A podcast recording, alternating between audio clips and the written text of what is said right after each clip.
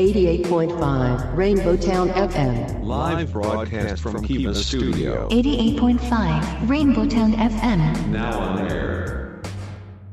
Rainbow Town,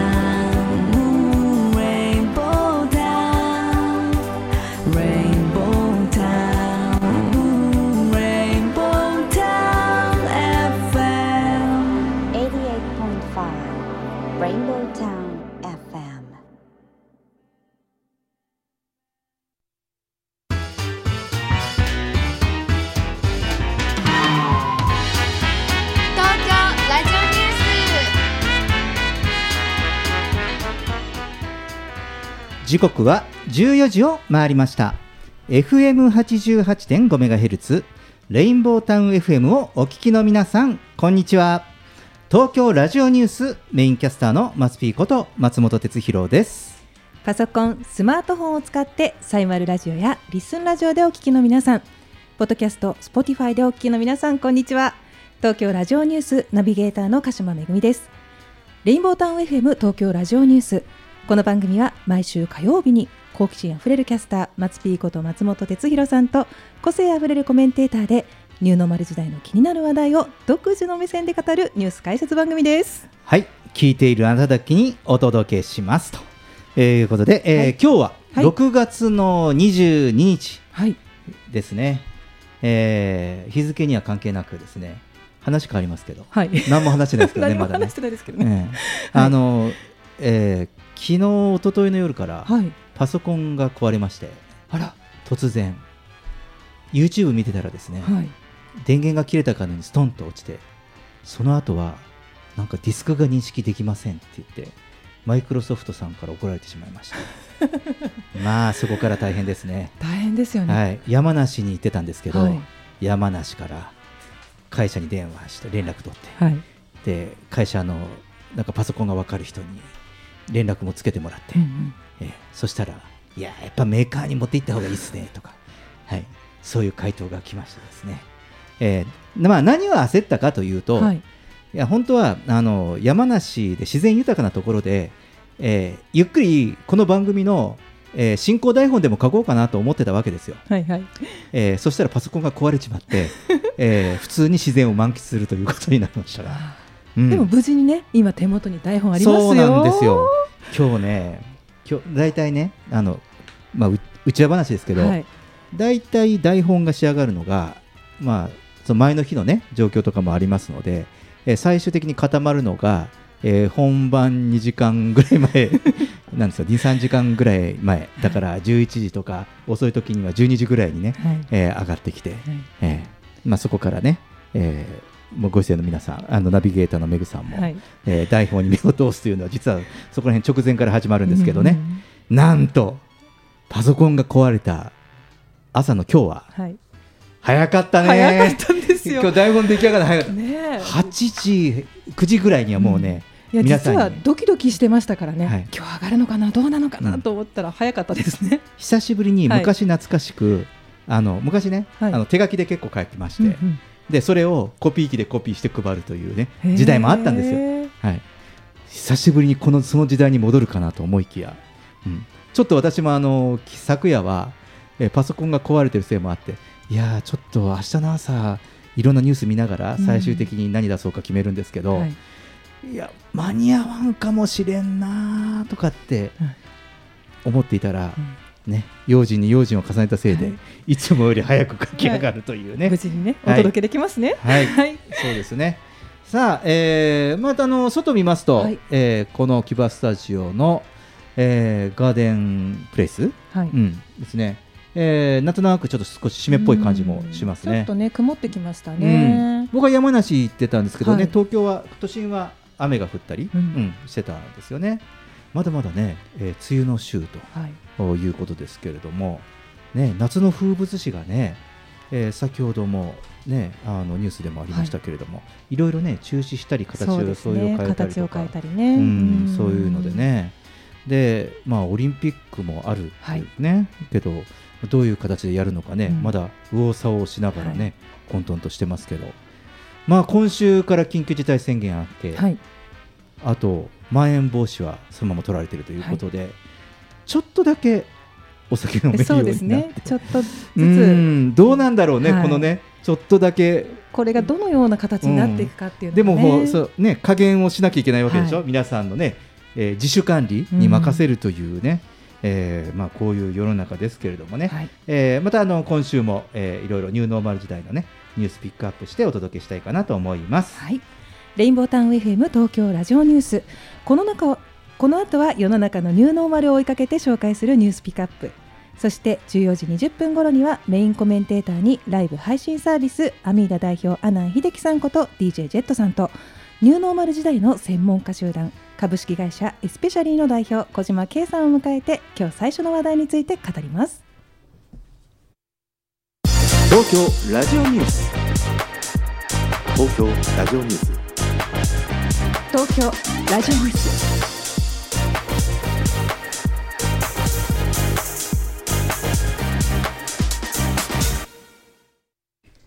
レインボータウン FM 東京ラジオニュース。まずは世の中のニューノーマルを追いかけて紹介するニュースピックアップです。このコーナーでは松 P が独自の視点で取り上げた話題を一言解説します。横浜橋通り商店街のフリーマガジンの学生スタッフが対面の魅力を探る。横浜橋通り商店街のローカルフリーマガジン粋な下町商店街は2018年の秋に創刊されこちらの商店街の魅力とイベント情報を発信するため大学生5人で編集部を構成しています。6月3日の最新号の特集テーマは今こそ対面を考える。新型コロナウイルス感染症の蔓延で必要以上の移動や会話が制限され続ける中今一度商店街の対面の魅力に立ち戻って何を残し何を新しくしていくのかということを改めて考えたということです。全国でも珍しいドライブイン花火を開催。音楽レザーで見せる感動の花火が夜空を彩る。2021年の8月1日熊本港特設駐車場にてソーシャルディスタンスを保ちながら花火鑑賞ができるドライブイン花火熊本2021夏が開催されます。車で入退場をすることで3密を避けることができる全国的にも珍しいスタイルで話題の花火大会で2回目となる今回は音楽レザーそして大迫力の花火で盛り上げる演出が満載ということです。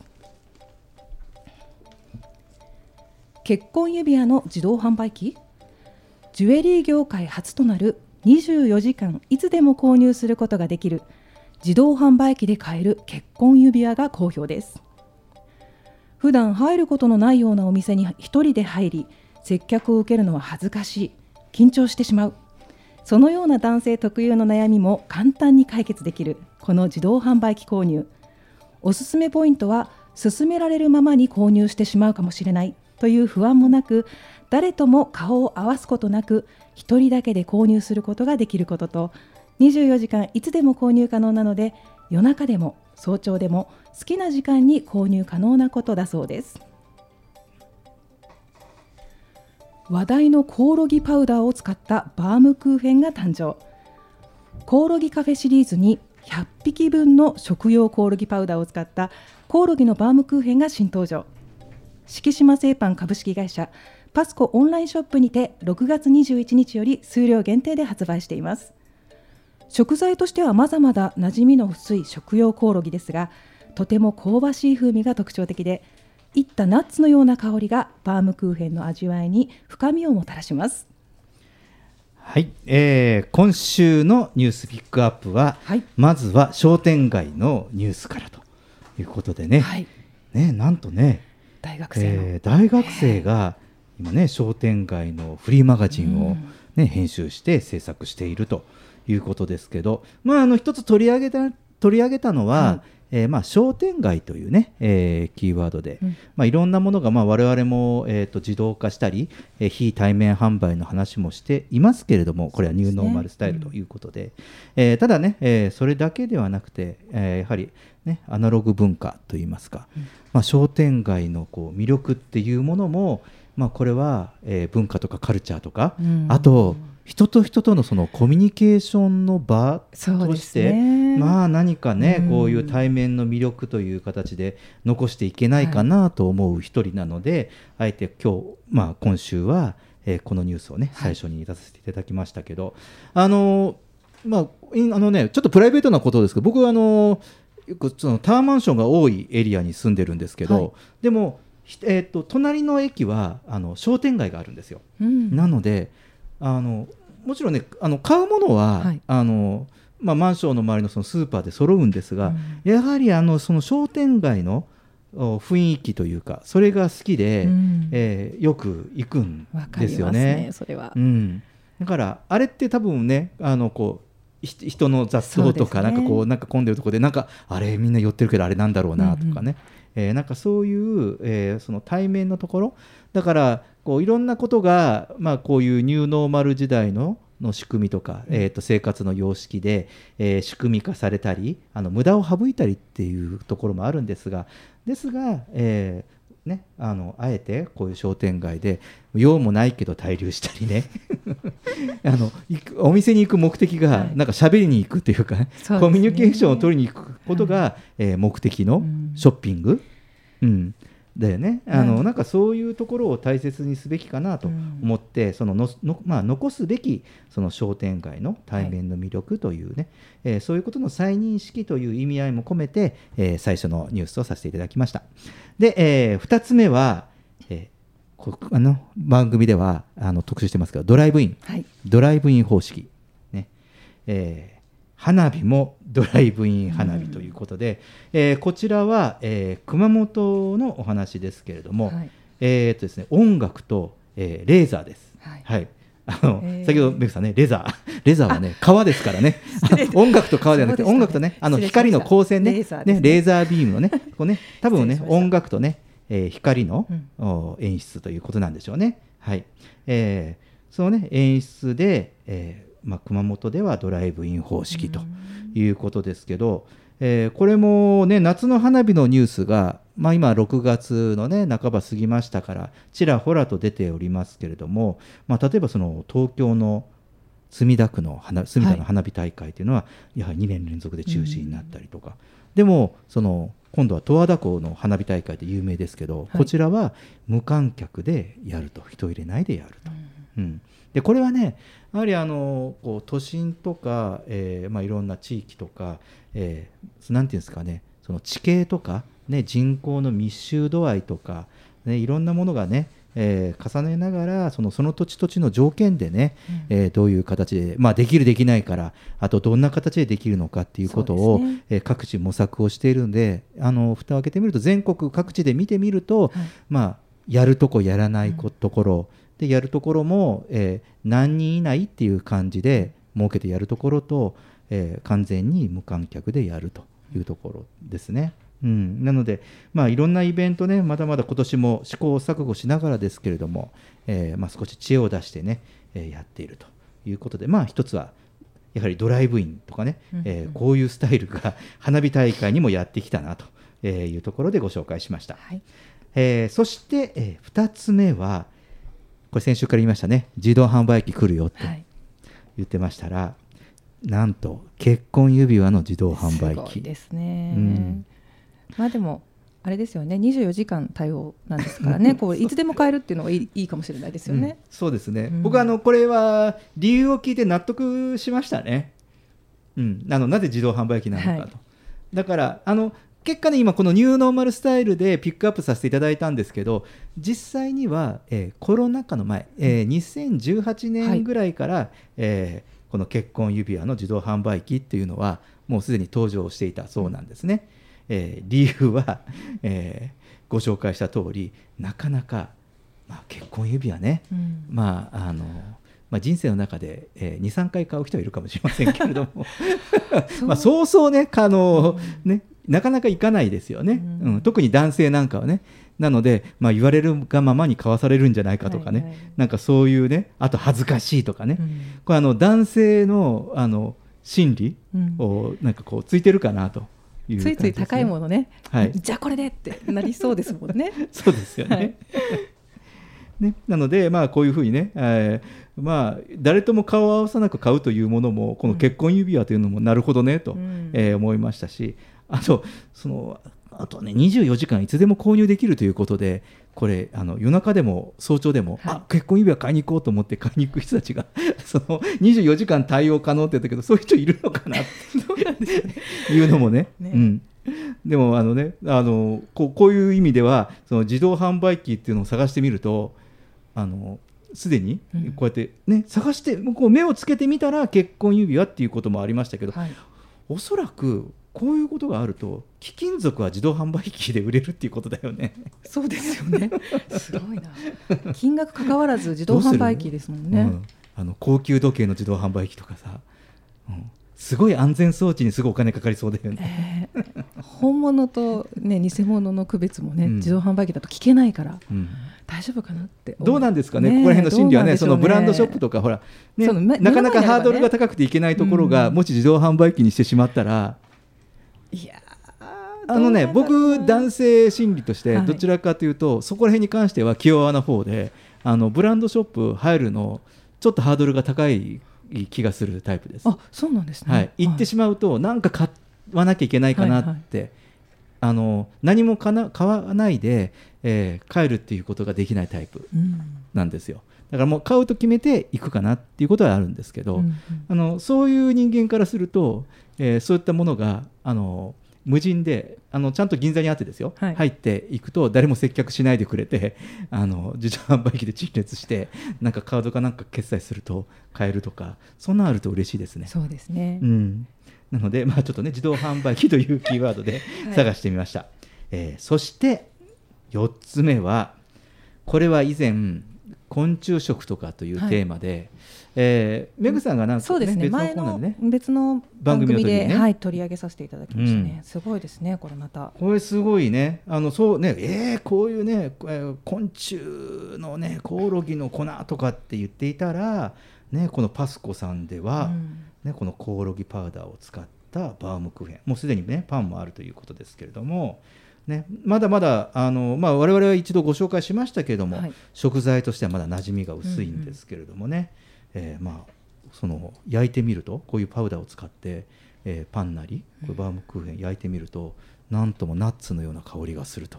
いうことですから私まだあの食してないんですよ。私もないですね、うん。これはね,、まあこうはね、これだけ紹介したら一度食してみなきゃかなというふうには思いますがよくよくこの、えーコオロギパウダーっていうのを、えーちょっと調べてみますとですね。あの栄養価がとても高いそうです。あの特に例えばトレーニングとか、はい。ダイエットを目的にあのプロテインを使っている人、はいね。高タンパク質の食事とかね、低脂肪の食事をとっている人にとってはとってもパフォーマンスがいい食材で、へえー例えば豆乳とかあの大豆製のタンパク質とか、はい。あとほらプロテインパウダーでシェイクして、はい。トレーニングの前後とかで飲むじゃない？あれの数倍アミノ酸値 BCAA の値が高いそうなんです。とっても高いその性能がいいということで、うん。そういう方にはおすすめですしでそれともう一つはやはりあの、まあ、昨今でいうその SDGs、はい。その持続可能なということで要は何かというと,、えーっと高タンパク質のものを取るときに、まあ、同じ動物性で普通に我々は動物性タンパク質というと、えー豚肉とか例えば牛肉とか、はい。ね、そういう動物のお肉を食べます。そうですね、うん。うん。ただ、えっとまあ、今はこういうものは野生のものではなくて、まああのね、生産をして、ね、畜産してってありますけどやはりそこの時のそのいわゆるガスの排出、はい。まあ、地球温暖化も含めてエネルギーコストですよね、えーそういったものがとてもかかる食材で、どうしても、えーまあ、原価高騰するという世の中においては、えーそのこういうその昆虫っていったものも、えー注目をすると、えー生産コストが100分の1から1000分の1ぐらいですね。はいでそういうその地球の環境に影響を与えることも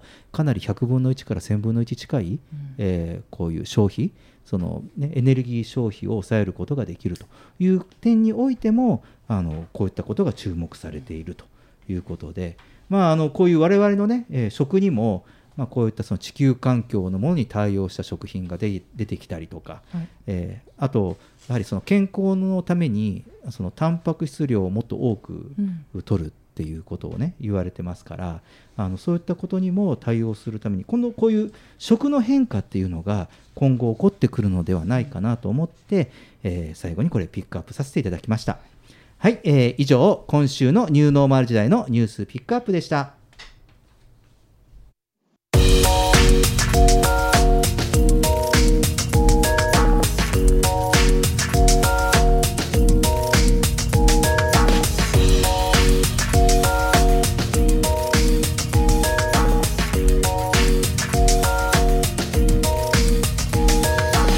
東京ラジオニュース。レインボータウン FM 東京ラジオラジオニュース。今日最初の特集テーマは風の時代の仕事の変化です。メインコメンテーターはライブ配信サービスアミーダ代表のアダン秀樹さんことジェットさんです。よろしくお願いします。よろしくお願いします。そして、えー毎月第4週目はスペシャルコメンテーターをお招きしています次の時代にパラダイムシフトする企業を支援する専門家集団。株式会社エスペシャリーの代表小島圭さんです。よろしくお願いします。よろしくお願いいたします。さあ、えー今月はですね、はい。えー風の時代というね、えー大きな、えーテーマでお話をしていますが、今週もこの風の時代の性質を持った生き方がテーマです。と、えーいうことでまずは、えー毎週話してますけど風の時代についてざっくり基本ポイント、ええーまあ、2020年の12月22日から約200年ぶりに時代が変化していて、えーその前の時代をね、まあ、我々が 生きてきた時代を土の時代と言いますが、えーこの土の時代を象徴するものが、えー物質の所有とか、えー目に見えるものに価値がありましたが、えこれからのその風の時代というのは自由とか心など目に見えないものに価値が見出されると、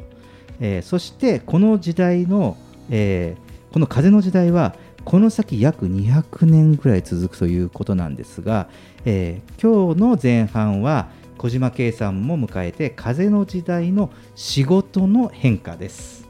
えーまあ、そもそもですね、えー仕事というと、えー私久しぶりに辞書を引いてきましたが、辞書を引くと、えー体や頭を使って働くこと、えー職業報酬を得るために働くことその人の力量が発揮された成果などと書いてありますがちょっとこの風の時代という話題からするとちょっと古い感じがしてくるんですかねもうね、うん、どうでしょう、はい、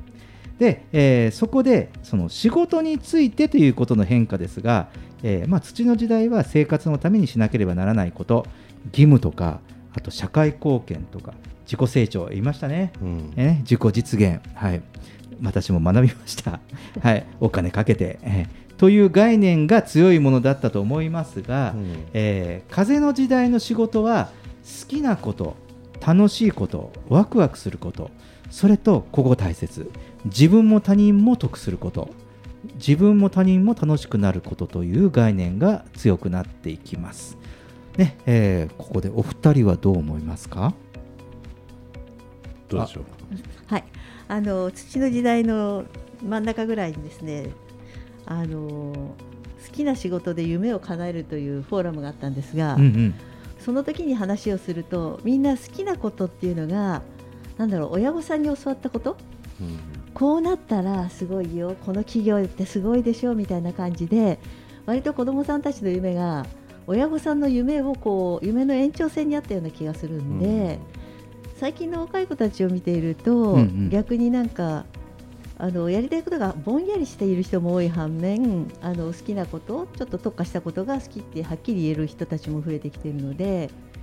今後なんか企業で独立してくる人たちっていうのは若い人方たちっていうのはそういうやりたいことを早くに見つけられた。うんうん。でこの時代にあってちょうど出てきた人たちかなっていう感じ。で、うんうんうん。昔の風雲児的な感じで うん。言われているような人たちがこれから出てきてくれると嬉しいなと思います。ああなるほどね。そういうね時代の風雲児的な、うん、ジェットさんどうでしょう？いや僕も偶然本当に同じこと考えてあまあちょっと違うんですけど、やっぱりその学校に通って情あとそのなんて言うんだろう。入る情報っていうのがやっぱり限られてたし、のうん。えー受動的だったのが、まあ、今は割とこうなんて言うんだろう。いろんな仕事とかもそうだけどこう世の中に何があるんだろうっていうのを能動的に探すことができるので、うんうん。まあ、今の若い人の方が僕が若い頃より物知りだし、うん。いろんなこと知ってるんで、うんうん。まああのそういう意味ではなんて言うんだろう。やらなきゃいけないことをやるよりは、うん。うん好きなことをやる環境には近づいてるんじゃないかなと思いますね。うん。僕らなかったですね、もうこれ夢が夢はありましたけどプロ野球選手になりたいとかちっちゃい頃、うん。だけどそれがだんだん無理っていうのがいろんなことがこう、まあ、そこで無理じゃなくて頑張った人はこう、ね、なっていくんですけど、そうじゃないっていうのでどんどんこう狭まっていって、うん。ある、えー与えられたなんていうんだろう環境の中から選んでた、うん。けど、まあ、最近はようやくなんていうんだろう、えーそういうのが自分たち僕らもできるようになってきたですね、おそあの遅ればせながら。うんうん。はい。うんそうですよね、はい。うんだからこう、まああね、IT 技術が発達してきて、うん。こういうふうにね、一人一台ずつ情報端末持ってるっていうことになったから、い、ろんな情報は入ってくるようになったっていうね、バックグラウンドがあることが、まあ、だから今の若い人たちにとっては、その自分がいろんなやりたいこととか、うん。なんかそのもう一回その客観的な情報おあの親からとか地域からだけの情報じゃないところがうん。入ってくる、もっと見ようと思えば広い世界からものが見れたりとかそうですね情報がたくさんあるっていうことは、あの選択肢がたくさんあるっていううんことでその代わり情報がたくさんあるっていうことはあの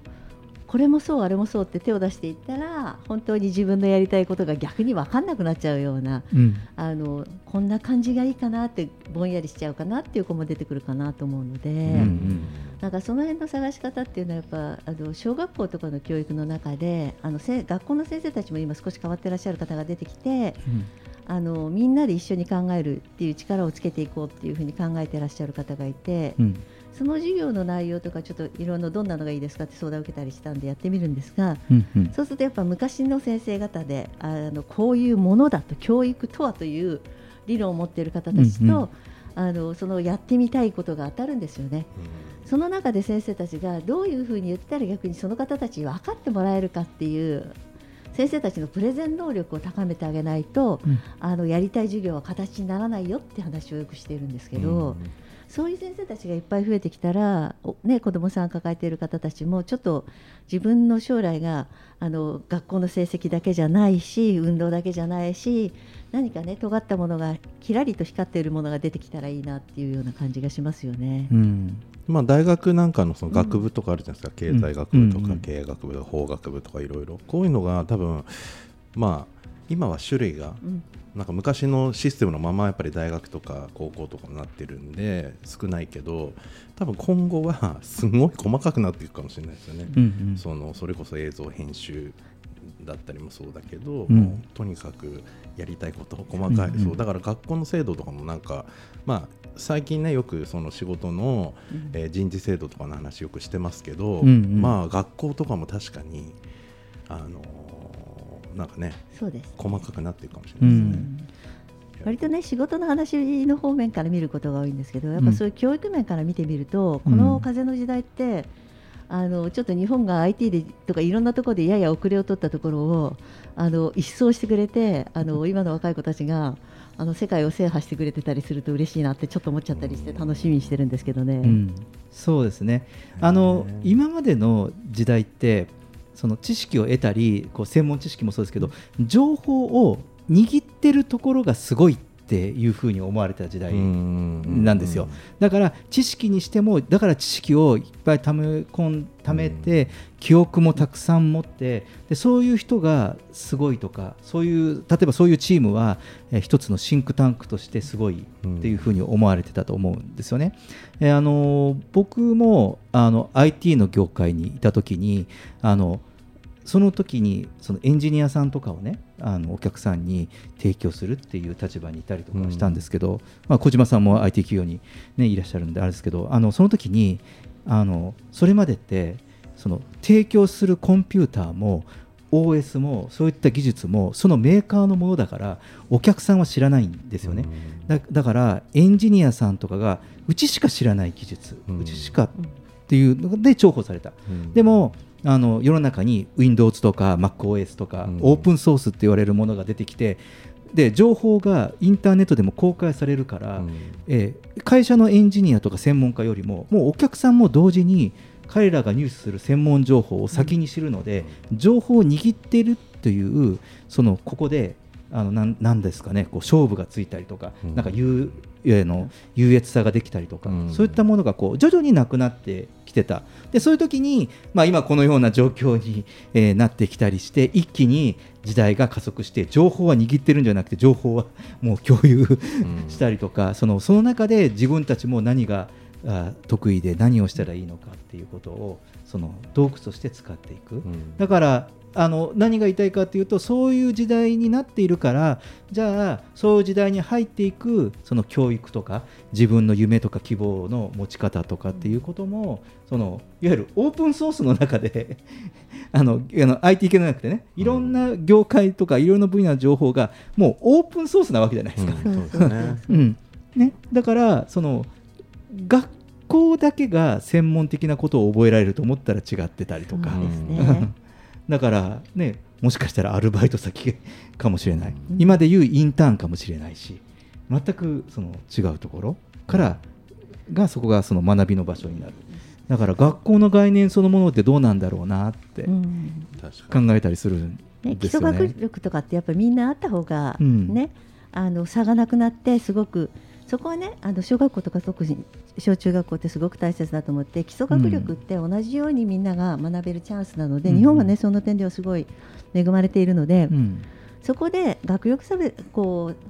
うなんか順位をつけるだけじゃなくて、うん。あの基礎学力の上に乗せて必要なものは何なのかっていうのを教えてくれるようなプログラムがあったりすると、そうすると今度は自分だけがこれを隠してとかそういう発想がなくなってきて自分が知ったことをみんなに知ってほしいと思うとうんうんと自分の得感お得感だけじゃなくってそれを知ったことで良くなった人がこの人がやってくれて言ってくれたことがきっかけになりましたみたいななんか社会にね一つこう自分のは発信したものがあのこう湖の中にね石をポンと入れて波紋が広がるような形で自分が発信したものが広がっていくっていうのを上手に使えるような人になってほしいなと。うんそれには大事なことはあのネガティブはちょっと減らしていくっていうあのポジティブなことで前向きで人に役に立つことを言っていくっていう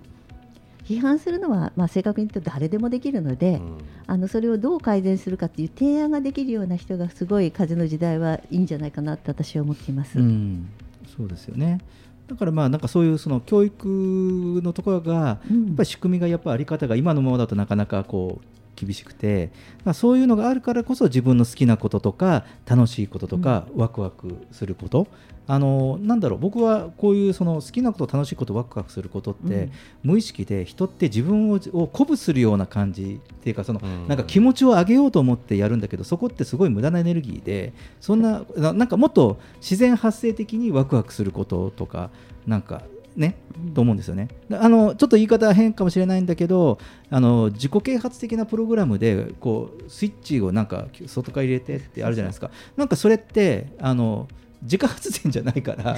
なんか スイッチ入れてもらわなくてもね。ななんかふと思った時に冷めてしまったりとか。だからあたかもそれが自分のワクワクすること、うん。好きなこと、うん。と思ってるんだけど本当に自分の心に問うと違ってたりして、うん。勘違いしてるっていうケースもそのなんか情報ってすごい操作できたり、あの動かせるからあの伝え方とかね、だからなんかそういうのに惑わされないようにするのも大事。だから、うん。なんか情報が多くなった時に本当になんだろう。自分の向き合う度量とか、うん。なんかそういったなんかねこうそういう意味の見聞の広さとかっていうのが、だからあのさっき冒頭のあのテーマをお話しした時に好きなこと楽しいことワクワクすることは大切なんだけど、うん。その次の自分も他人も得することとか自分も他人も楽しくなることっていう、これは何が言いたいかというとその見聞が広くないと本当にあの自分が好きなことだけ？うん。では生きていけない。あの言い方を変えると。なんかでもオリオリジナリティとか例えばうん。オープンソースとかいろんな材料が増えて、うん。みんなが同じことできるとオリジナリティがないように一見感じるけどでも実際はそこになんかパーソナリティみたいのがそうですね。熱とか入ってくるとだから、うん。あのお袋の味とかうん。昔だったら、そのおお母さんの 味しか知らないから、お袋の味ってこう伝授されてったりとか、好きだったりするけど今だったらもうクックパッドとか見ればもっと美味しい、そのあるから。レシピがいっぱいあるからね。うん。できるけど、うんでもでもなんかそういうお袋の味はいまだにちょっと懐かしくてとかっていうのが入ってたり、うんそうそうそう。だからそういうのも多分オープンになっていっても、うん。そういうのって多分ずっとあるのかなとは思いますけどね。それがさっきね商店街のところで対面もいいですよねっていうフレーズが出てくるところっていうのは、あの直にこうコミュニケーション取るところの安心感とか、長年間、ま、自分のことを守ってくれた親御さんの味っていうのは、うん。やっぱりそこに行ったらちょっとなんかあ焦っている時でもなちょっと心が落ち着いたりとか、そういうねものになるからねお母さんたちいっぱいね、クックパッドだけじゃなくていろいろ料理してもらっていいかもしでれない。も今の子供はでもむ僕らの頃みたいなお袋の味みたいなな少ないかもしれないですよね、うん。感じ方は。あ今の。いろんなのお母さんの作れるじゃないですか。お母さんの醤油加減とさ、ね、お砂糖塩のさじ加減一つで出来上がったものと比べると、テレテな家庭とかはね逆に。うんあのお袋の味かもしれないですけどなるほどなるほど。サクッとざっくりあのあの香辛料少なめだったりすると 懐かしい味になるかもしれない。そう。です ですね。はい、えーまあ、そしてね、あのまあその働き方とか、えーうん仕事に対するその価値観も変化するっていうことも、えーちょっと話しておきたいかなと思うんですけど、その土の時代、これも何度もね、この風の時代、土の時代の話でお話をしたんですが、えー組織とか大企業、肩書きとか数字、それはその年収とか、まあ、ポジションかな。うん、そういうね、えーそういうのが重視されてきましたけど、えー風の時代は、えーまあ、フリーランス、まあ、自由度ですよね、うん、それと好きなこと個性の発揮。さっき言った一番最初のその心の喜び。本当の意味で自分の心の喜びが何かっていうのをこう探し求めるのもその仕事のをやる意味なのかもしれない、あのやってみて違ったら変えられるっていう自由さがあるんですよね。本当は仕事って。うん。だってやってみなきゃわからないから。これがやはり僕は強く言いたいのはなんかあのやった方がいいと思うんですよ。なんか違っても。でもいや仕事ってここにやったら一生もんだって思う風潮があるじゃない。この道だからって、うん。自分はこの職人でなったからここで。でもそうだけではないということ。違ったら変えてもいいし、うん。うん。極めてもいいしね。うん、そう。でも結構ちらちら最近はこういう傾向出てると思いませんか、はい。風の時代になって。もともとあの弁護士だったけれども料理人になってますとか、ね、全く、ね。うん、もうねあ自分にはいやずっとね学校もこうやって法学部出たし司法試験も通ったし、うん。だけどいや家で本当料理作るのが好きでもうとにかくなんか仕事終わったらすごくすぐ家に帰りたくて なんでかっていうと家で料理するのがもう僕の至極の時間だからって思ってそれが自分での自分でレストランを開くことになって一緒の仕事に変えていくっていう。あのこれあの欧米では多かったケースかもしれないですね、うん。2つの全く違う職業を持ってたり。日本の中では1つ1人1職業とか、ねうんね。1つの会社に勤めるもそうでしょ、うん、これラジオをこう聞いてくださってる方で多分こういう自由に自由なこと楽しいことやった方がいいよって言っても、そんなこと言ってもうんね、うん。目先の生活があって、うん。そんなことやってたらできないっていう人もすごい多いじゃないですか,、うん。そういう人になんかどういうふうに伝えればいいのかなっていうのはあなるほどね、はい、でもね、これ時代のあの風からねあ土から風にって言ったからって言ってそれで例えばねあの1年で全部変わるわけじゃなくて1日で変わるわけじゃないのね、うんあの時代って必ず過渡期があっていろんな今までの歴史上でも時代変わる時って過渡期って必ずあってその狭間をどう生きるかっていうのがあの己の能力の戦いみたいなところってあったりするから、うん。今ねやりたいことはあってすぐできないからって諦める必要は全然ないと思って。うん。うん。そのために必要なことを準備する人間がいたっていいし、うん。ただ思い切ってやってみてあの1日やってみて2日で失敗しましたみたいな形はやってほしくないからそれが、ねあの極めるというか準備。自分がやりたいことあって夢叶えたいとき、お笑い芸人になります。はい私は今日からお笑い芸人ですっていうのは簡単だけど、うん。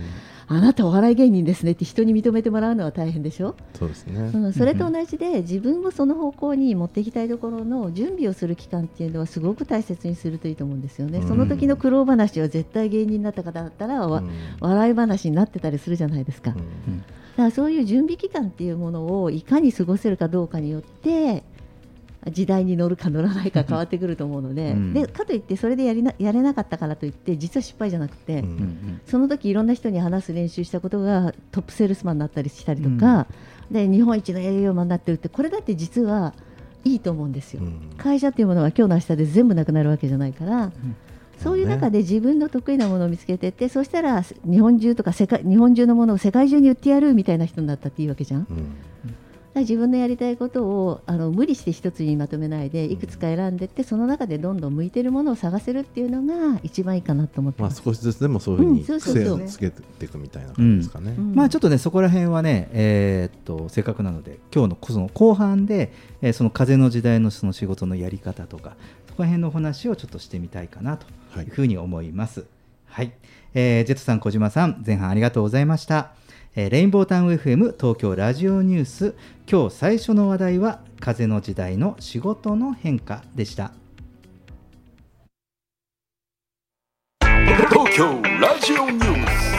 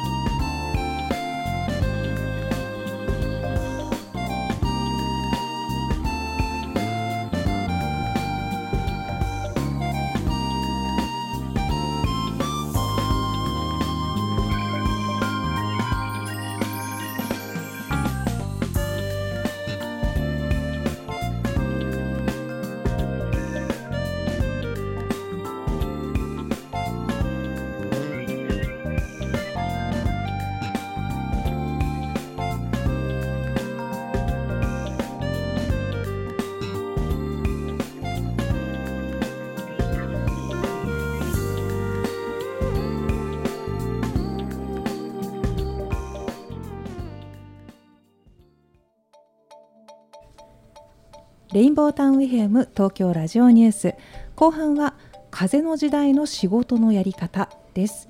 コメンテーターは引き続きライブ配信サービスアミーダ代表阿南秀樹さんこと DJ ジェットさんと次の時代にパラダイムシフトする企業を支援する専門家集団株式会社エスペシャリーの代表小島圭さんですはい、えージェットさん小島さんよろしくお願いします。お願いします。さあ前半でねじゃあ実際に、えーね、急に仕事をね変えたり辞めたりとかね生活もあるしっていう話もしましたので、えーそうかと思って、えー後半はこのお題を用意していました。風の時代の仕事のやり方ということで、えー前半のねこの風の時代の仕事のキーワードは好きなことをやるとか、えー心の喜び楽しくやる個性を発揮する、ね、好きなことや楽しいことを他人とも共有するという話をしましたけれども、えーまあ、とにかくねこういう好きなことを楽しくやって個性を発揮しながら、えーいろんな人と、えー共有するという感じなんでしょうかね。うんでそこのその土の時代の何、えー、なんですかねこう美徳とされてきた努力とか忍耐とか自己犠牲とか上司のため会社のため組織のため出世のため評価のため、えーまあね、こういう、ね、価値観が少し甘い足かせとなってきてます。えー風の時代は、えー努力しないとか我慢しない自分を犠牲にしない。あとフリー自由に、えー自分の心の幸せを感じながらまあ、まさに風に乗るのかなというね、えーそういうことを言われていますが、えーちょっとね、えーまあ、誤解のないようにということも思いますしここら辺の考え方ビジネスリーダーのお二人はどうでしょ僕はさっきの話じゃないですけど、やっぱりまず、まあ、いろんなことに興味を持ってっていうのも確かにそうなんですけど、うん。自分を一回多分身軽にするというか、やっぱりそのこの今言われたその重い足かせってなるのにまあいろいろこういう考え方価値っていうのもあるんですけどやっぱり費用かかるお金とかっていうのも、今あのこの東京ラジオニュースでやってると地方で家賃かからないで住めるところとかもあるし、あのまあ、そういうのも、まあ、選択肢の中にい入れるには多分こういう、えー上司のため会社のため組織のため出世のためっていうものを多分切り捨てないとできないと思うんで、うん。多分そういうところをやれば、うん。えー新しい、うん。まあいまあ、なんて言うんだろう生きていくためっていうのが多分、うん。うん一番大きいあ足かせ になってると思うんで、まあ、そこをまず、なんて言うんだろう、えー変えなきゃいけないんじゃないかなと思いますね。うん。なるほどねそうですね、うんまあえっと、生きるためって必要なことなのでじゃあお金がいらないかっていうとお金って悪全然悪じゃなくて全然あったらあっただけ好きなこといっぱいやれるっていうふうに考えるツールだとしたらあるに越したことがないからそれを一つ稼げるものを用意しておく。それに合わせてもう一つ自分の個性を出しているものをやるって今副業とかがね割と許されているので本業以外のところで副業をやるっていう違うもので自分を光らせたいと思ったらそういう働き方ができると思っているのでただその時に上司のため会社のため組織のため出世のためってあるんですけどあのお金もらっていたらそこのためにはやっぱり少しやらなきゃいけないところもあるだろうしもちろんねお金いただくっていうことはそういうことだし自分が好きなことでやる時でもお金をいただくってそういうことじゃないですか。だからみ忘れちゃいけないのは自分の好きなことを好きなだけやるっていうんだったらゲームやってゲーマープロゲーマーになってればいいけどお家で一人だけこもってずっとゲームやっていたら逆にそれは自分を生かしているっていう形じゃないですよね。だからそれも自分の特技をどうしどう表に出していくかっていうことかな。発信っていうことかな、その辺のところを少しやっていかないと難しいしあとゲームやるにプロゲーマーになるにもプロゲーマーの人たちって死ぬほど練習してるじゃないですか。その練習量に耐えれてその上でなおかつ力があったらやってあの人たちは夢で自分の、ね、夢を叶えている人たちと言われるけどその奥にある努力は見,、ね、見見逃しちゃいけないかなって思うところもあるから、やりたいことのための努力ってあのあの勉強を8時間やりなさいって言ったら苦になる人がいるけれどゲームで8時間って言ってそれでゲーマーになれるって言ったらみんな幸せにやれてる新しい技を見つける楽しい時間なんだよね。だからそれを努力していることが苦にならないで自然に努力できるっていうような形がたくさんあれば自己犠牲的な発想もなくていいのかもしれないね。あーなるほどね、うん。あのーちょっとねあの今このコーナーの時にその僕はあの土の時代はね努力忍耐自己犠牲とかって言って風の時代は努力しない我慢しないって言ったんだけどちょっと深く言うと意味合いはあのもう少しそうこう違ってましてね。あのモチベーションのありかなんですね。その、なんだろうこう自分がやりたいことのためには当然えー努力してその我慢の期間、時間っていると思うんだけどそのモチベーションのその源泉が、えーっとお金のためだけじゃないし、うん。でもやっぱりそこだけだと、ね、一本しかない自分の人生の中でもったいないからやはりその自分の,、えーっとそのさっきワクワクする楽しくするっていうその生きるその源泉モチベーションのありかをはっきりさせること。だからその心が楽しいとか、うん。まず心を重視するってそこがあってそこに、えーがあるとその努力しない我慢しないって言ったけどちょっと言い方違くて努力を努力と感じなかったりそうそう我慢を我慢と感じないんですよね、うん。その夢とか自分の希望のためだったら。でそれはそのなんだろうすごいなんか世の中がその目を見張るようなすごいことじゃなくてもうその自分と周りの自分の世界観の中で自分がやりたいことであれば人知れずでも全然いいとそうそうそう思うんですよね。そんな成果が大きい小さいただその自分が、えーいろいろその仕事をしたりそういう取り組む時のその源泉があの自分が苦は苦と思わないとかなんかそういったものの方がすごくいいし、えーそのもちろん生活も大事なんだけどあのそこにうまく自分の夢とか希望を重ねられるようにその生きていく、でこれはすぐにはさ先ほど小島健さんがおっしゃった通りできないから、徐々にそのねそのなんていうのかな今の時代に合うように一気に持っていくのは大変じゃない、うん。とかあと生活もあるから、ね、急激にそういうふうに環境が変わることは難しい。であのーそのこの風土の時代から風の時代って言われることもあの、まあ、去年の12月からスタートしたって言いましたけどこれから我々は、ね、今までだってこういうね物質的な価値を感じるところで育ってで就職もその時代にやってっていうことだからゆっくりまあおそらく15年か20年ぐらいかけて、まあねあの時間かけてシフトしてくる、うんゆっくりと思うんですよね。無理のないように、うんみんなが幸せになるのはね、無理のないように進むのが一番ですね。そうなんですよね。なので、ちょっとね、あの話題を変わると、その、わまあ、我々その土の時代の社会人経験のない。えっと、その10代とか20代の方は、その今の風の時代の話にスルスルっと乗れるかもしれないんですよ。うん。ただ、まあ、その、すまあ、でも10代、20代でも、その。家庭とかその周囲の環境がその土の時代の価値観物質的な価値観をしつこくなんかこうやっぱ教育されたりするとちょっと違うかもしれないんだけれどもなんかそういう人たちが今の時代にこうさらっとあのお金稼いじゃったり幸せになっているっていう若者が実際にはゴロゴロいるんですよ、ね。うん、僕も知り合いに結構いますけど、結構ゴロゴロいますそういう若者がただその40代30代がグレーゾーンで40代以降がどうかっていう話でで私たちも含めてなんですけど あのこの土の時代の価値観で社会人を経験して会社に所属して生活のための仕事をしたりとかってするじゃないですか。でなのでその生活のための仕事を辞めたらやっぱ当然困っていくのでなのであのちょっとね、えーこういう時間をかけて、うんね、我々だってその、ね、急にこうなったわけね。時間がずっとこの年まで育ってきてじわじわこういう価値観を持ってきたのでまたこれから新しい時代に飲みに乗っていくのも、えー20年ぐらいかけてゆっくりやっていくのはどうかなというふうに思うんですけれどね、どうでしょう？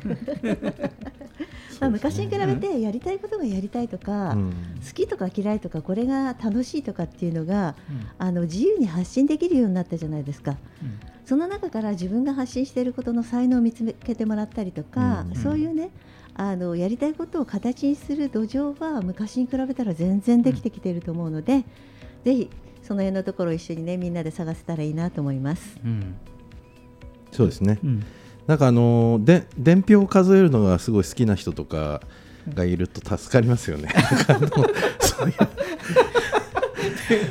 求めてるんですか、はい。あでもねあので本当ねそういうの僕苦手なんで、まあ数そういうのがあのはい、そういうのが得意だったり、あのね、そそういうのが生きがいだっていう人がいるとすごいありがたいですけど。ですよね。はい。はい。ね持ちつ持たれつ。そうそうそう、もう本当に持ちつ持たれつ。だからその個性がね、あの個性とか得意、誰かの不得意は誰かの得意だったりするとかっていうね、えーやっぱりそういう考え方だと思うんですよ。はい。なので、まあ、ちょっとまとめると、うん、その生活とかね収入のために仕事をやりながらだけど好きなことも始めてはどうでしょうかと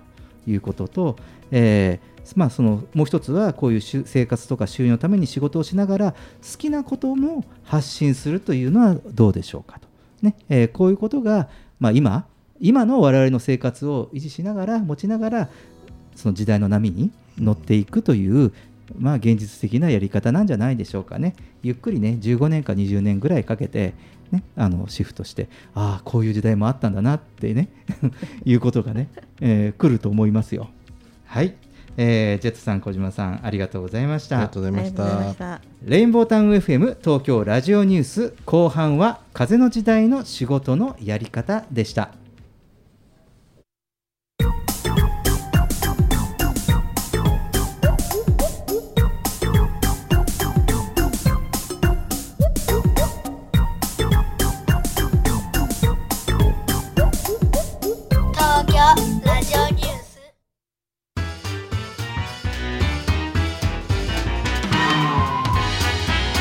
はい、えーエンディングです。はいえーね、めぐさん。今日も深かったですね。あそう？うん、なんかこう好きなことがどうやったら世の中に生きてくるのかっていう捉え方が本当に分かりやすかったですし、あ好きなことを発信しようってうんうん思えてくださったんじゃないかなって思います。うんね、そうなんだよね、うん。あの急に変えなくてもプラスアルファ今の現状プラス自分の好きなことは我慢しないでやった方がいいよっていう知ことね、りたい人もいっぱいいるでしょうしね、うん。そういったことはね。そうそうそう。ん。はいジェットさん、お疲れ様でした。今日はもうあれですかねお店とかやってるんですかね。やってますね、うん。お酒も置いてるんです まあそれがもう気になるんですか？ほどほど。いやほどほどにということですね、うん。まあねちょっと行きたいなと思いましたはい、ありがとうございます。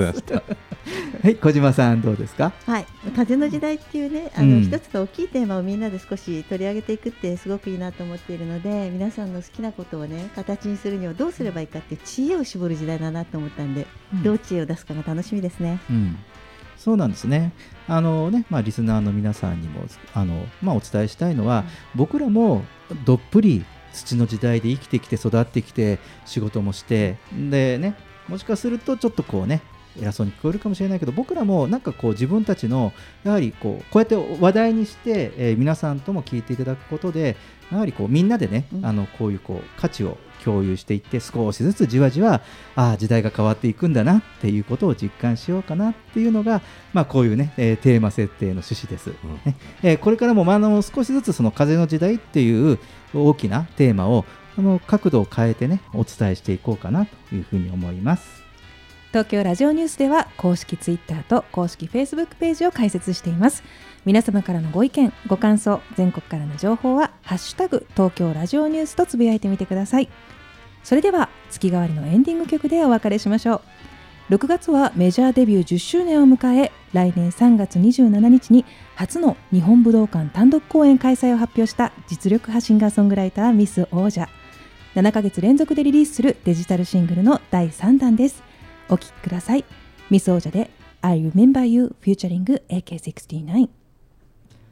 東京ラジオニュースまた来週お会いしましょう。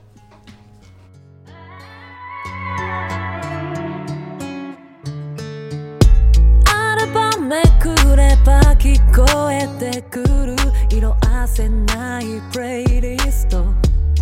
Like a time machine 語り明かした夢の続きにはそれぞれ奏でるメロディー。も変わらないものもその全てを抱きしめ歩いて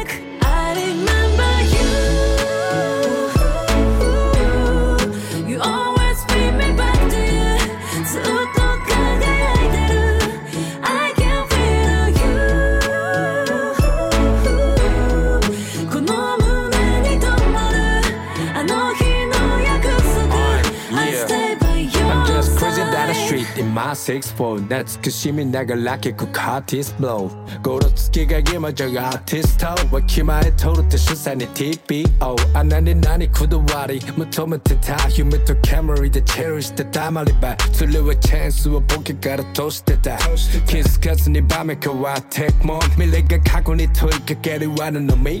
デロリアンで会いに行けたらいいあの日の俺が流した街並みに何を返せる瞳 I remember